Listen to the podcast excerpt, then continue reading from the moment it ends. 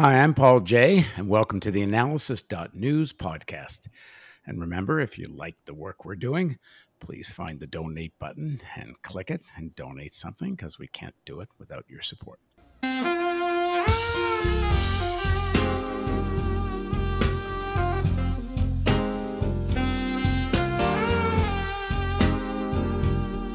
At the White House on Tuesday, September 15th, what's being hailed as a historic agreement on Middle East peace was signed.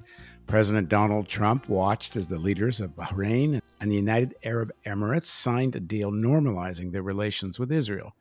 Just how historic is this, and what, if anything, does it mean for the Middle East and the Palestinian Israeli conflict? Now, joining us is Phyllis Bennis. She directs the New Internationalism Project at the Institute for Policy Studies in DC.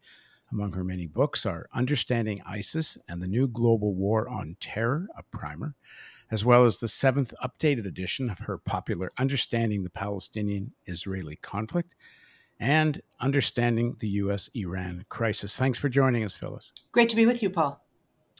Uh, b- before we get into just what was agreed to and the significance in a broader way, um, there was a day, and it wasn't that long ago, that an agreement to recognize Israel by any Arab country uh, would have been met with you know storms of protest in the in the Arab streets. Uh, I don't get a sense we're seeing that, and why not? You're right. We're not seeing that, except among Palestinians who have been completely left out of this process. You know, there's two things that this whole process was about and spoiler alert, neither peace nor Palestine were among them.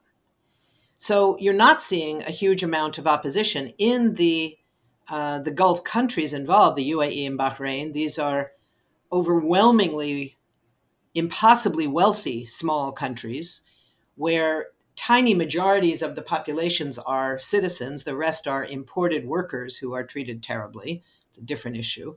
Uh, but the uh, the the desire to expand markets, to look at places like Tel Aviv as as examples of Western modernity, which we want to be part of, is very popular in those countries.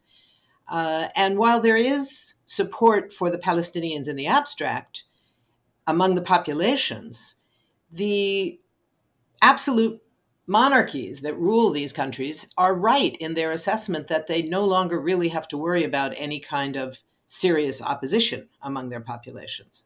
This was able to go forward, ignoring the Palestinians, ignoring any reality of peace. These were not countries that were at war with Israel, let's be clear. So the idea that Israel is finally making peace with longtime enemies, these countries were never enemies of Israel. And in fact, trade deals and uh, um, security arrangements and all kinds of ties were already underway, have been for, for years, decades in some cases, uh, where they were simply done quietly and out of the public eye. They weren't covert, they were known, but they didn't get bragged about. They didn't get a lot of publicity that enabled them to go forward very quietly.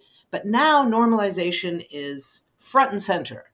So that's what we were looking at in this signing ceremony yesterday. Now, in the press that's a little more critical of Trump. Uh, mostly it's being played out as this is a PR stunt. Uh, some are suggesting it actually has real relevance, but mostly they're saying it's posturing. But do you think there's more to it than just a PR stunt? Absolutely. There is certainly a question of elections that is at the at the timing question is is central. Trump is looking to get credentials to look presidential. But the other thing that is very real and will have very serious consequences for the entire Middle East is that this set of alliances is all about shoring up the U.S. effort to create a widespread Middle East coalition, regional coalition against Iran. This is far more about the possibility of war than it is about peace. And by pulling in the UAE and Bahrain with Israel, the U.S. gets its key allies among the their key allies, unified against Iran. They likely get guarantees of arms purchases. We don't know that for sure. Not all the uh, the texts have been made public, But that's a pretty likely agreement, whether it's written there or not. These are already countries that buy hundreds of millions of dollars of arms from the US. Uh, and of course, Trump gets support in the election context. The UAE and Bahrain both get brownie points with the US for giving in, as, as it would be seen, and normalizing with Israel. Uh, it they very likely will get access to more arms. There's already discussions underway about the UAE getting access to the F 35 uh, um, fighter, the, the stealth fighter that so far only Israel in the region has had access to. And they will get access to Israeli markets. They can claim credit, as the UAE has done, for stopping Israeli annexation of Palestinian territories, despite the fact that de facto annexation was already underway and is continuing nonstop, and the de jure annexation, which had been threatened and is now stalled, was already stalled before the Israeli UAE agreement was ever talked about. So that's simply a, a false claim. Israel gets normalization with Arab states that he can brag about in a, a, very tricky political situation that he faces as well. He, he, being Netanyahu. He, sorry, exactly, being Netanyahu. And Israel gives up nothing. De facto annexation continues, de jure annexation is only partially delayed. And the Palestinians, to put it in the words of my beloved grandmother, get bupkis, which is Yiddish for nothing. Where are the Saudis in all this? The Saudis are being quiet. They have, among other things, a much larger population than these tiny little microstates uh, that they do have to pay some attention to. They also have a diplomatic and political problem that the Arab Peace Initiative of 2002, which officially is still the position of the Arab League and all the Arab countries, allegedly, although, as we see, clearly there's no real alliance with it.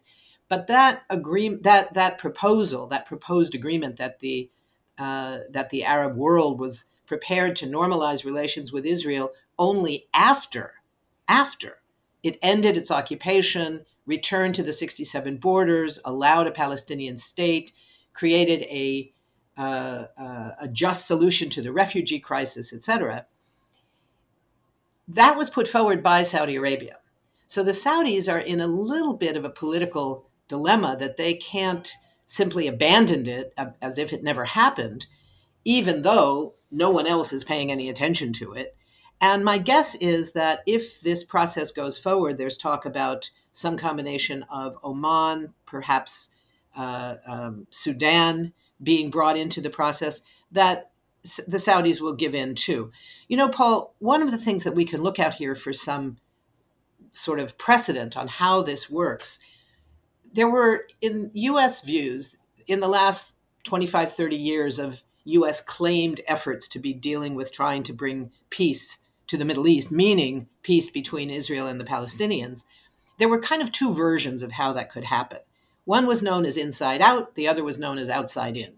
The inside out version which was clarified and, and attempted with the Oslo process which as we see has not worked but that idea was that you start with the inside. You start with bringing the or forcing the Israelis and the Palestinians together. You you you figure out some way to get them to agree, and then the outside, the Arab states, would kind of had no choice but to go ahead and normalize relations with Israel as well. Well, that didn't work. That started in 1993, 94. It hasn't worked. The other proposal was what was known as outside in. That was reflected in the 1991 Madrid talks that were also orchestrated by the US even before Oslo. And that idea was you start with the outside. You start by getting Israel and the Arab states to normalize relations. And under those conditions, the Palestinians would have no choice but to follow along. Well, as we know from Madrid, that didn't work either.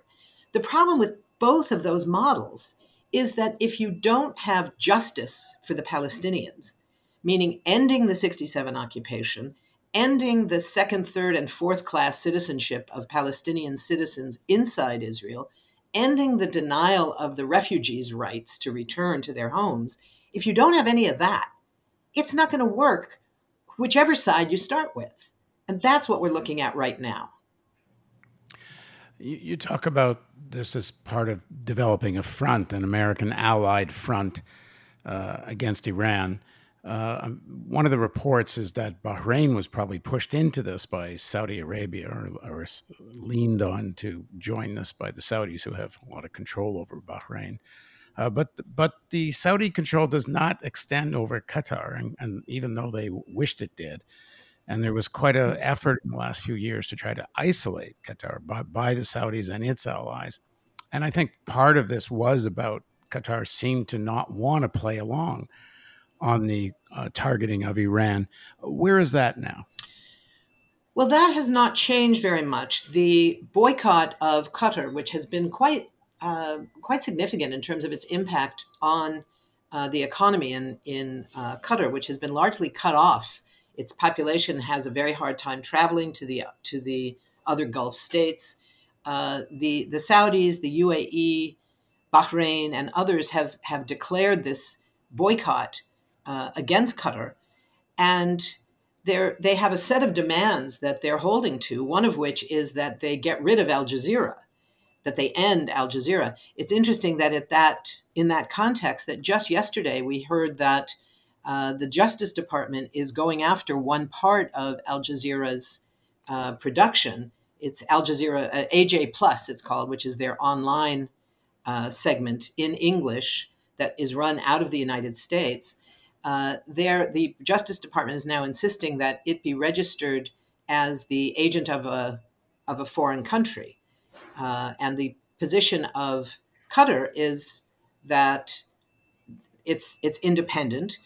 Whatever we think about that claim, given that it is funded largely by the the government in Qatar, the position of Al Jazeera significantly is that it's the same arrangement as uh, agencies like the BBC, the Voice of America, all of these other national uh, uh, press outlets, and it should be treated no different. None of those others are, are required to become uh, registered as foreign agents.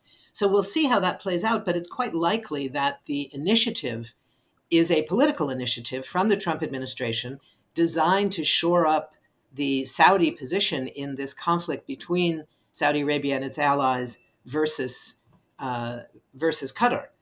So right now, Qatar is not participating in in this move. Interestingly, Oman does seem to be. They do seem to be sending signals that they might be interested in some kind of a peace agreement uh, with Israel. Just on that one one side point here, we should note that uh, while the the treaty with Bahrain is called a peace treaty, the UAE is making the claim that its agreement with Israel is not a treaty; that it's simply a quote declaration of peace. Now, exactly what that means, if there's really any difference, we don't know because it has not been made public. But especially when they weren't at war anyway. Precisely, precisely. None of these countries were at war with Israel.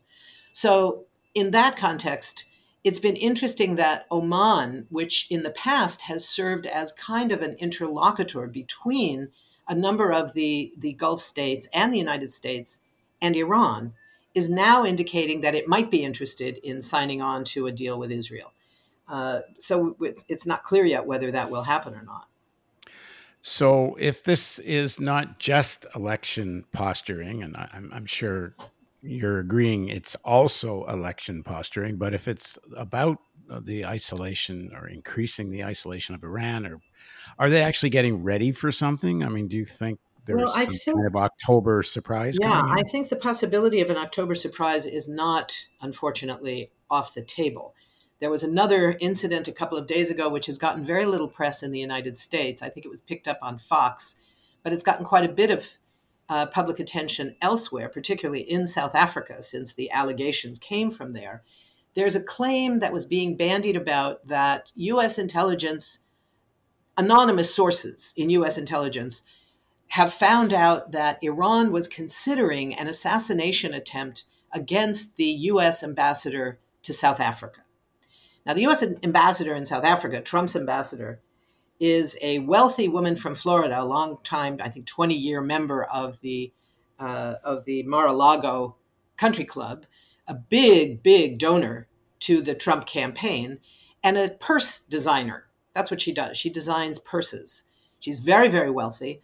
Uh, her only claim to to knowing anything about South Africa is that she she happens to have been born in South Africa and speaks Afrikaans, the the uh, the language of white people and some coloreds in South Africa.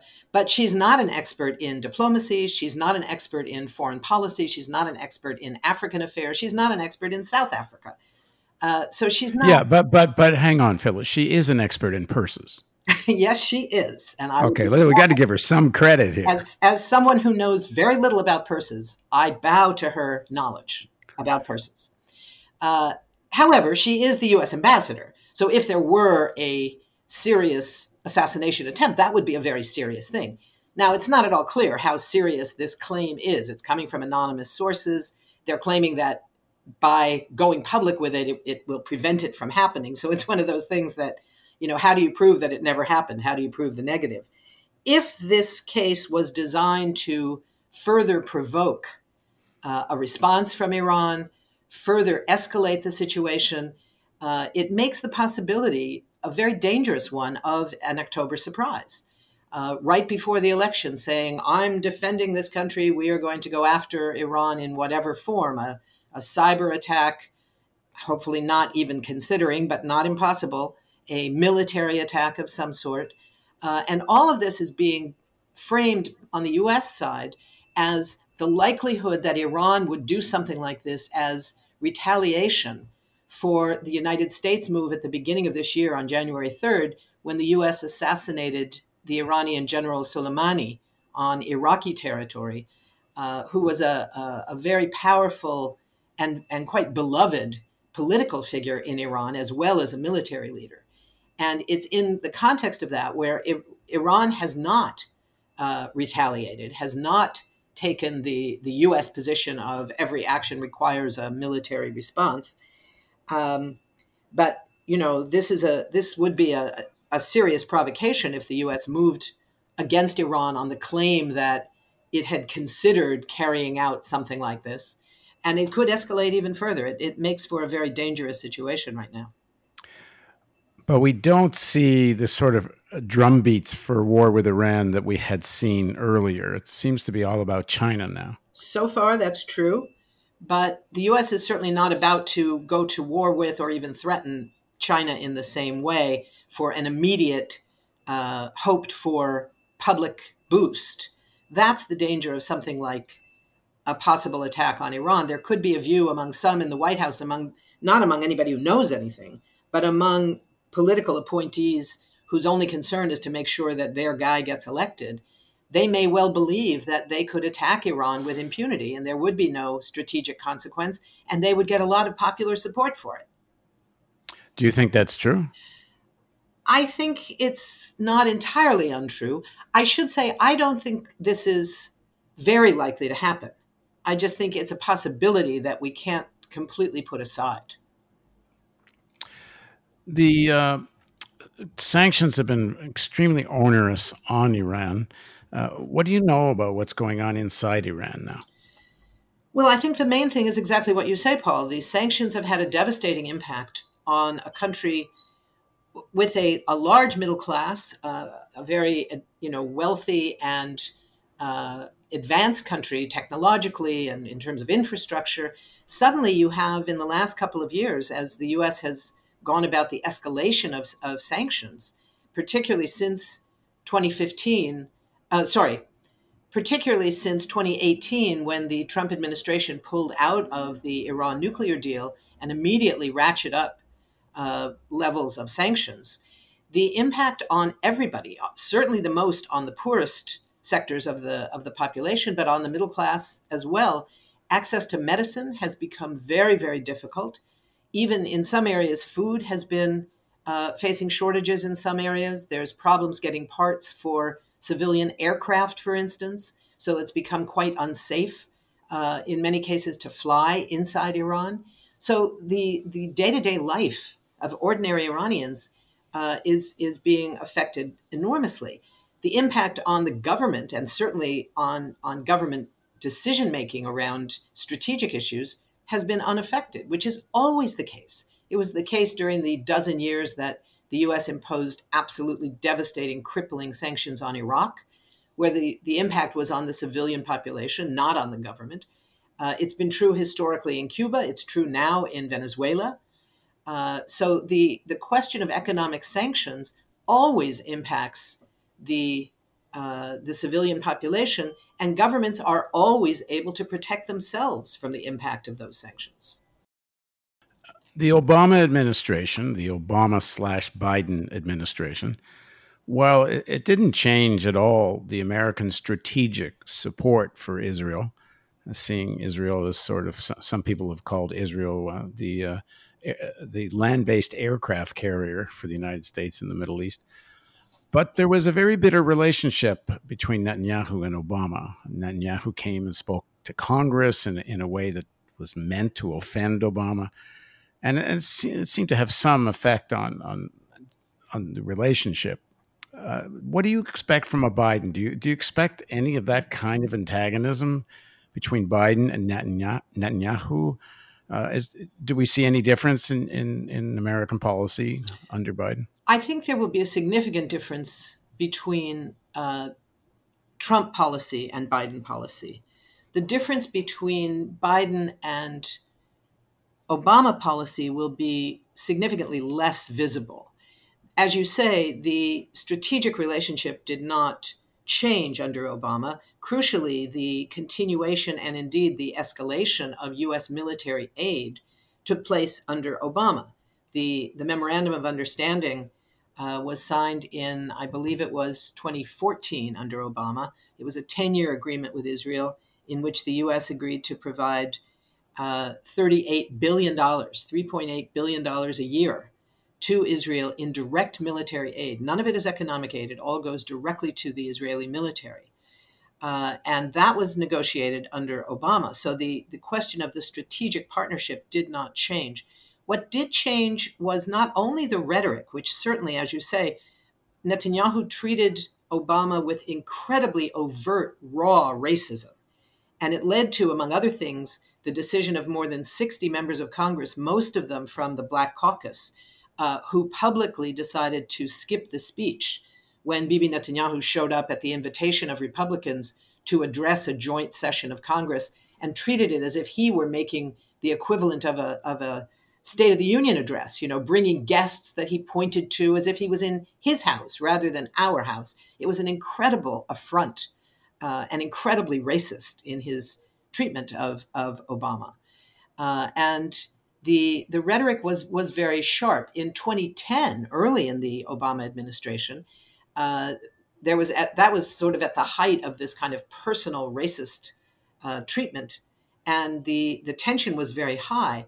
What was interesting at that time, there was a poll taken. It was a, a Zogby poll that summer, and it was at the moment when the press was writing about uh, the the false claim that Obama is throwing Israel under the bus Obama is abandoning the strategic relationship with Israel. None of that was true. But the rhetoric had changed, and, and the press was responding to that. That same moment, the Zogby poll people did a poll uh, on foreign policy that included a question on U.S. relations with Israel. And the question asked specifically about Israeli settlements. And it said Israel is building settlements across the occupied territories. Which of the following two sentences best describes what you think about that? So, sentence number one was something like Israel is building settlements for security reasons and they have the right to build wherever they want.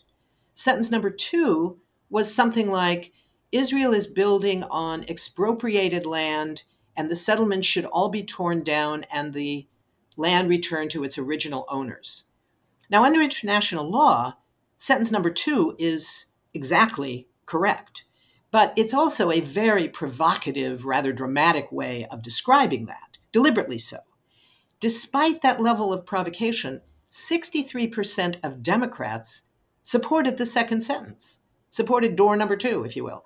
And it spoke very sharply to the degree to which support for Israel has become a thoroughly partisan divide in this country in a way that it has not been uh, in the past.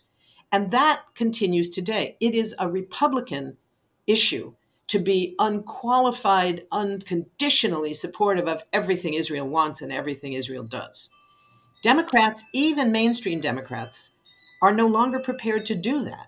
And within the Democratic Party, there's a progressive wing, the Bernie Sanders wing, the Elizabeth Warren wing, the AOC wing, whatever you want to call it, who are far more willing to be critical of Israeli policies, and even for the first time are now talking about considering conditioning U.S. military aid, something that has never been conditioned, on Israeli uh, uh, acquiescence to and agreement with and, and operation with human rights law. That if Israel continues to violate human rights and violate international law, there should be a cut in military aid. That's never even been mentioned. And it's now a regular feature of the discussions in Congress. So it's a very different world right now. And Biden's going to have to respond to that, even though he probably is not that happy with changing that. He's a longtime supporter of Israel uh, with a very personal tie that, that Obama, for instance, never really had. So it's going to be a, a little tougher, but I think he's going to be more vulnerable to the changes within the Democratic Party and thus the pressures from outside, from political movements. He's going to have to respond in a way that earlier leaders, earlier presidents never had to face. Now, one would think Biden is going to want to restore the Iran nuclear deal. Absolutely. And certainly these Gulf countries, the Saudis, the Israelis are very opposed to that. Uh, which I guess is one of the reasons they're playing along with with this. Right, uh, they want to do this foreign... before the new administration comes in. Uh, uh, to what extent will this affect the the elections? Do you think that all these countries, especially the ones with so much money, uh, really want Trump to be reelected? I don't think it's likely to have that much impact. The the um, support for it is very strong among big time supporters of Israel, which means a sector of the Jewish community, a diminishing, rapidly diminishing sector, uh, and a very large sector of the Christian Zionist or Christian fundamentalist evangelical movement. That's where the bulk of uh, Trump's support on his Israel policies come from. Far more significant in the in the the Democrat, uh, sorry, far more significant in the Republican Party than Jewish support uh, even with these the shifts on Israel, Jewish support for Republicans and Jewish support for Trump are still a, a, relatively small minority. It comes from the wealthiest. It's people like Adelson and others who are longtime uh, backers of Trump and backers of Israel, backers of Israeli settlement processes in specific. Um, but they don't speak for the, anywhere close to a majority of the, the U.S. Jewish community, and they can't provide those votes. So I don't think it's going to have that much direct impact on the election. Trump's base will talk about loving Israel, so they'll love this, but they're also racist in many cases towards Arabs. And the, the anti Muslim, Islamophobic component in those communities is very strong as well. So at the end of the day, these leaders are still Muslims. It's, it was interesting to me that all of them appeared in Western style suits and ties, which is traditional for the Israeli leader, absolutely not traditional for officials in the Gulf states who almost always appear in uh, Arab style robes. I think that was a very specific, I'm guessing, this is purely a guess, that they were, it was suggested to them perhaps that they do that, that that would be more helpful to, uh, to, to um, the Trump campaign because his base would probably not appreciate seeing these so-called friends appearing looking like Arabs. If they next, like ne- next next to Trump, right? Exactly. Exactly. Right. All right. Well, thanks very much for joining us, Phyllis. Thank you, Paul. It's been a pleasure. And thank you for joining us on the Analysis.News podcast.